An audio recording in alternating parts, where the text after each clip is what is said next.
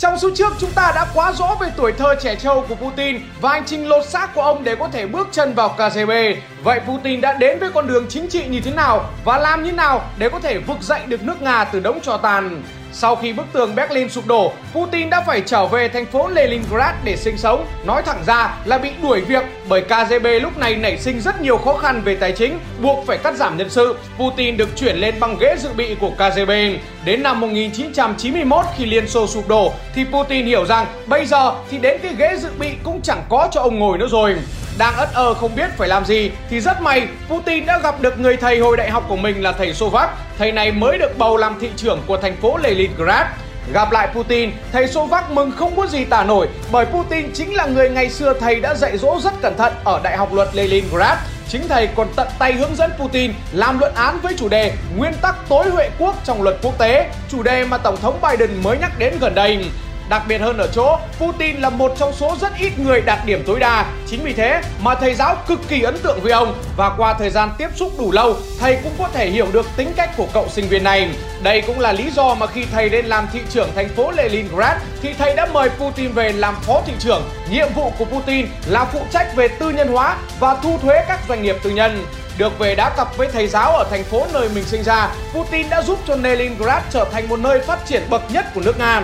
Những ngày tháng làm việc với thầy giáo của mình, Putin không bao giờ đòi hỏi bất cứ một thứ gì. Ông luôn thể hiện tính cách của một cán bộ, Servin đóng thùng rất nghiêm túc, ít nói, mặt lúc nào cũng tỏ ra huyền bí, không ai có thể biết được ông đang nghĩ gì trong đầu. Với Putin thì tính ông từ nhỏ đã vậy rồi, ông không phải là một người hám phêm, lúc nào ông cũng tìm cách ẩn mình ngay cả nơi đông người. Ông luôn trốn tránh, làm sao để có lọt vào ống kính truyền hình thì ông cũng chỉ là một thằng rau dưa không có gì nổi trội. Người nổi trội phải là thị trưởng, còn ông là phó, nhiệm vụ của ông là ẩn mình. Khi làm việc dưới quyền của thầy Sovak thì người ta mới biết đến một tính cách làm lên thương hiệu của Putin, đó chính là tính trung thành. Putin trung thành đến cùng cực, thậm chí ông còn chẳng cần quan tâm đến sếp của mình có sai hay không. Đã là sếp của ông thì ông sẽ phục vụ đến giọt máu cuối cùng. Minh chứng là vào tháng 6 năm 1996 khi thầy Sovak bị tố cáo là dính líu đến tham ô và thất bại trong cuộc tranh chức thị trưởng thành phố San Petersburg phải chạy sang Pháp để tị nạn. Lúc này gần như tất cả mọi người đều quay lưng với Sovak, thế nhưng riêng Putin thì ông vẫn giữ liên lạc, vẫn hỏi thăm thầy của mình liên tục, không hề nói xấu thầy bất cứ một câu nào với ai. Thậm chí khi có một người khác được bầu lên làm thị trưởng của thành phố San Petersburg, người này có mời Putin về làm cùng, nhưng Putin đã quyên quyết từ chối, bao nhiêu tiền cũng không làm, bởi với Putin thì đó là một việc làm của sự phản bội. Như vậy một lần nữa Putin lại thất nghiệp vêu cả mồm. Thế nhưng rất may, ông lại gặp được quý nhân thứ hai trong đời của mình, Đó là tờ Subin Người này đã tiếp tục dẫn dắt ông đi tiếp trên con đường chính trị. Sau một giai đoạn chuyển công tác rất loằng ngoằng, Thì vào ngày 25 tháng 7 năm 1998 Putin đã được giữ chức Cục trưởng Cục An ninh Liên bang Nga do Tổng thống Nga Yeltsin bổ nhiệm khi vào đến đây thì một lần nữa Putin lại thể hiện được đức tính trung thành đến cùng cực của mình.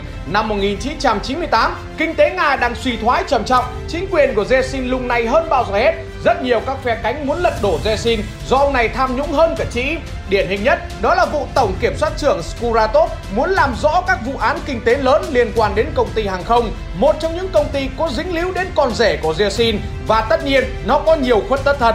Chính vì điều đó nên Yeltsin muốn nhờ Putin đập chết Skuratov để công cuộc điều tra vụ án này bị gián đoạn. Và tất nhiên, một người được ăn học về tình báo bài bản như Putin mà chúng ta đã biết ở trong số trước thì việc này là quá đơn giản. Putin đã gài bẫy Skuratov để ông này chân như nhộng với hai em chân dài rồi quay clip lại. Và rồi, video này đã được phát tán lên đài truyền hình của Nga cho cả nước cùng xem. Nhờ có clip này mà Skuratov đã phải ngã ngựa, Putin một lần nữa lại xây dựng được thương hiệu trung thành với Yeltsin và đó cũng chính là lý do quyết định để Yeltsin cân nhắc đưa Putin lên làm thủ tướng của nước Nga, cao hơn nữa là lên chức tổng thống. Thế nhưng tất nhiên lên thủ tướng thì được chứ để lên chức tổng thống thì điều đó là hơi khoai với Putin. Đơn giản bởi hai người đề cử Putin lên tổng thống đều là hai ông dẹo nhất của nước Nga, đó là Yeltsin và Berezovsky. Chính vì điều này nên việc bầu cử một cách đường hoàng để đưa Putin lên làm tổng thống là một việc rất khó, buộc phải tạo ra một biến cố nào đó thật đặc biệt để hợp thức hóa con đường lên tổng thống của Putin. Kết cục là một cuộc chiến tranh đã nổ ra, cuộc chiến với quân đội Chechnya lần thứ hai và Putin là người cầm đầu để đấm nhau với bọn này. Sở dĩ phải đấm bọn này bởi nó suốt ngày nhận được tiền kích động để đánh bom vào trong thành phố, bắt cóc, thậm chí là nó còn từng có mưu đồ ám sát Putin.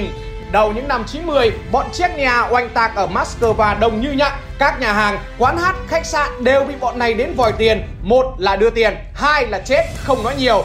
Người dân Nga cứ nhìn thấy bọn này là sợ ướt hết đũng quần Có gọi cảnh sát đến bắt chúng nó Thì cảnh sát cũng chỉ biết lắc đầu chịu chết Bởi cảnh sát còn phải thừa nhận rằng không thể trị nổi cái bọn người Chechnya à. tìm lòi cả mắt mới ra manh mối một thằng. Thế nhưng nhoang một cái, thằng đó đã rời về đến Chechnya à rồi.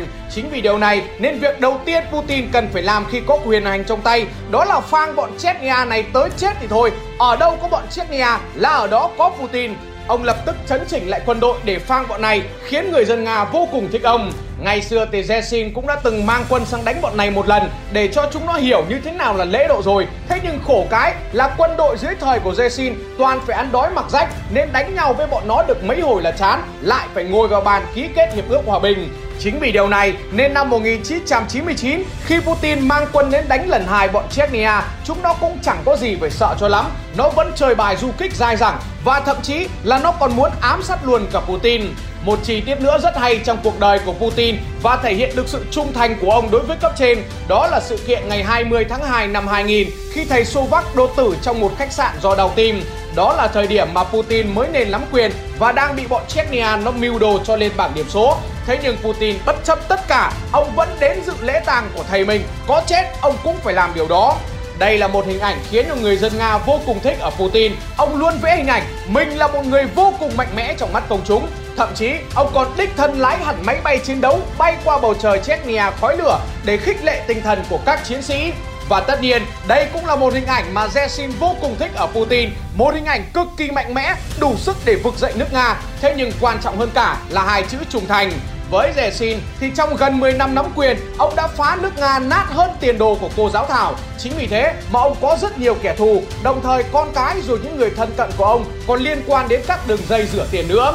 Chính vì thế mà về cuối đời, Yeltsin chỉ mong ước được hạ cánh an toàn và Yeltsin rất muốn nhờ Putin đứng ra giúp bởi Putin là người rất giỏi chuyên môn. Thế nhưng quan trọng nhất, Putin là người cực kỳ trung thành. Không cần biết cấp trên của mình khốn nạn như nào, đều cáng với người khác ra sao. Một khi Putin đã phục vụ thì Putin trung thành một cách tuyệt đối. Lệnh đầu tiên khi Putin lên nắm quyền đó là yêu cầu không truy cứu bất kỳ ai trong gia đình của Yeltsin và quy định rõ ràng nó ở trong luật pháp. Đồng thời, Putin vẫn thể hiện sự tôn kính với Yeltsin, không có thái độ khinh thường hay gì ở đây cả. Thế nhưng tình cảm là tình cảm, còn công việc là công việc. Hai thứ luôn được Putin rất rạch ròi. Về công việc thì những người ngày xưa dưới thời của Yeltsin, trong đó có cả con gái của Yeltsin cũng được Putin đuổi việc, không có order gì cả. Putin tự xây dựng nội các riêng cho ông. Việc đầu tiên mà Putin làm đó là chấn chỉnh lại cái bọn Chechnya, một bọn thuộc nước Nga nhưng lúc nào cũng muốn tách ra thành lập một quốc gia độc lập và rồi nhận viện trợ nước ngoài, suốt ngày chỉ có ăn và phá thối. Việc thứ hai mà Putin làm đó là đưa bọn tài phiệt Nga vào khuôn khổ, không thể để chúng nó lấy tài nguyên của đất nước đem đi bán, đút tiền vào túi của cá nhân chúng nó, rồi ăn chơi phè vỡn ra. Thế xong, nó lại cầm chính những đồng tiền bẩn thỉu đó, quay lại để chi phối chính phủ được. Chính vì thế mà Putin liền triệu tập luôn tất cả những anh tài tay to mặt lớn nhất nước Nga vào. Bố thì là chùm dầu mỏ, bố thì là chùm khí đốt, bố thì là chùm mà nhôm đồng dép rách sắt vụn vỏ chai lon bia. Tóm lại là cứ mấy cái thằng chùm sỏ làm giàu bằng tài nguyên đất nước là đều được gọi đến hết.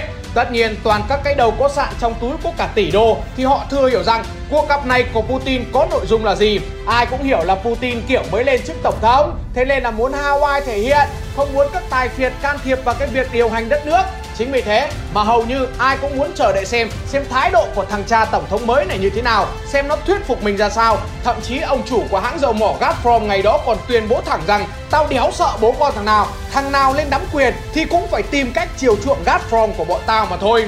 Putin cũng hiểu tâm lý của những người có tiền Thế nên hôm đấy họp hành Ông cũng chẳng muốn nói gì nhiều Putin chỉ nói rất ngắn gọn Kính thưa các vị đại biểu, kính thưa các vị khách quý Các anh à, có nhiều tiền thì ai cũng biết rồi. Đấy, có miếng bánh nào ngon ấy thì các anh cũng đều đút hết vào mồm. Mồm các anh bảo là các anh yêu nước Nga Hạt muối thì các anh bẻ đôi. Đấy, thế nhưng mà cân đường ấy thì các anh ăn cả. Thế nhưng mà thôi, cái đấy nó là quá khứ Không đào bới lên làm gì nữa cả. Tôi chỉ muốn nói là từ bây giờ trở đi Tôi đã nên nắm quyền rồi. Thế nên các anh liệu mà làm ăn chăm lo sản xuất Làm giàu cho đất nước này đi Đừng có chõ mũi vào chuyện chính trị nữa. Bây giờ các anh chỉ còn cách là làm người tử tế, nộp thuế đàng hoàng vì không thu được thuế thì lấy gì ra để nuôi cái đất nước này. Nếu các anh không muốn thì có hai lựa chọn cho các anh. Một là đi tù. Nghe đến đây cả hậu trường sôi động hơn hẳn. Ông nào ông đấy cũng tấm tắc khen hay. Mà thằng này mới 47 tuổi mà khá quá. Thế nhưng mà chờ nốt xem cái lựa chọn thứ hai là gì. Ngay lập tức Putin nói tiếp. Hai là ăn đạn. Hội nghị đến đây kết thúc. Putin dõng dạc đứng dậy và thả thêm một câu. Thằng này ấy, từ trước đến nay chưa biết chém gió là gì đâu. Cả hội trường lúc này bàn tán sôi nổi hơn hẳn. Không biết là thằng này nói phét hay nó làm thật. Có người thì tin Tổng thống mới làm được Thế nhưng có người lại không. Abramovich là người tin vào những gì mà Putin nói, thế nên đã gặp riêng Putin để tâm sự về một thời quá khứ của mình, chia sẻ cho Putin biết các tài phiệt như ông đã làm cách nào, trốn thuế ra sao để có thể kiếm được cả núi tiền. Và đồng thời tỷ phú này cũng đóng thuế lại đầy đủ cho nước Nga. Chỗ còn thừa được một mớ thì Abramovich cầm sang Anh để mua lại Chelsea làm bóng đá. Còn với những người không nghĩ là Putin sẽ làm được thì phải chịu kết cục đúng như những gì Putin nói. Một là ông chủ của tập đoàn dầu khí Yukut thì ngay lập tức bị cho đi tù 18 năm ở Siberia, một vùng đất cực kỳ lạnh. Ngồi đến năm thứ 11 thì được hai cường quốc là Mỹ và Đức xin cho. Thế là Putin chấp nhận ân xá. Bố này khi được trả tự do, việc đầu tiên bố ấy làm là đi thẳng ra sân bay để cất cánh sang London sống liều vòng còn một ông nữa là Berezovsky, ông này mới là kinh điển. Đây cũng chính là người được cho là đã đưa Putin lên chiếc ghế tổng thống và cứ nghĩ rằng mình đã có công như thế thì kiểu gì cũng sẽ điều khiển được Putin. Ông này có một triết lý rất hay rằng cái gì cũng có thể mua được, quan trọng là phải biết giá đen cho Berezovsky là Putin đã từng đi ngang qua nước Mỹ và làm rơi ví. Ở đó bỗng nhiên mọc lên ngân hàng thế giới. Thế nên Putin đâu thiếu gì tiền mà nói đến chuyện giá cả. Với Putin thì từ nhỏ ông đã có một tâm nguyện là được phục vụ nước Nga. Chính vì thế mà chẳng ai có thể mua chuộc được Putin. Berezovsky hiểu ra điều đó và rồi ngay lập tức ông cũng khăn gói bỏ chạy sang London. Theo như bản tin tìm trẻ lạc trên đài phát thanh hôm đó, thì khi đi, cháu cũng mặc một bộ vest màu đen, trên tay cầm khoảng 3 tỷ đô. Tất nhiên, đấy là một số tiền rất to, cách đây hơn 20 năm. Chính vì thế mà Berezovsky vẫn sống cực kỳ xa hoa ở London. Người ta còn đồn rằng ông này sợ Putin cho người ám sát. Chính vì thế mà ông còn thuê riêng một đội vệ sĩ canh phòng rất cẩn thận. Cửa nhà tất cả đều được lắp bằng kính chống đạn. Mỗi lần ra ngoài là có 5 con ô tô giống nhau rẽ theo năm hướng. Thế nhưng có lẽ ông này chưa xem phần 1 về Putin mà chương trình đàm đạo lịch sử đã làm, nên không biết Putin đã được KGB đào tạo kỹ như nào. Cuối cùng thì đến tận bây giờ, người ta vẫn chưa thể nào giải đáp được tại sao ông lại bị đăng xuất khỏi trái đất. Đến đây thì có lẽ nhiều người đặt ra câu hỏi rằng không biết tại sao đội kia lại giàu đến thế, nó ăn cắp kiểu gì mà được nhiều tiền vậy. Trong khi đó thì anh em cướp ngân hàng ở Việt Nam hầu như chỉ được có mấy đồng rồi lại bị bắt sau 1-2 ngày. Sở dĩ có điều này đó là bởi năm 1995 nước Nga rơi vào khủng hoảng trầm trọng, giá cổ phiếu tụt thảm hại, lạm phát không thể nào kiểm soát, chính phủ không còn đủ tiền để mà trả lương cho giáo viên cũng như các khoản trợ cấp xã hội. Zetsin thì suốt ngày say vắt lưỡi, chả điều hành được cái gì, thế nhưng lại vẫn muốn trúng cử nhiệm kỳ tổng thống thứ hai. Chính vì thế mà ông đã nghĩ ra cách đó là đi vay tiền của đội nhà giàu. Điển hình trong đó có Abramovich và Berezovsky.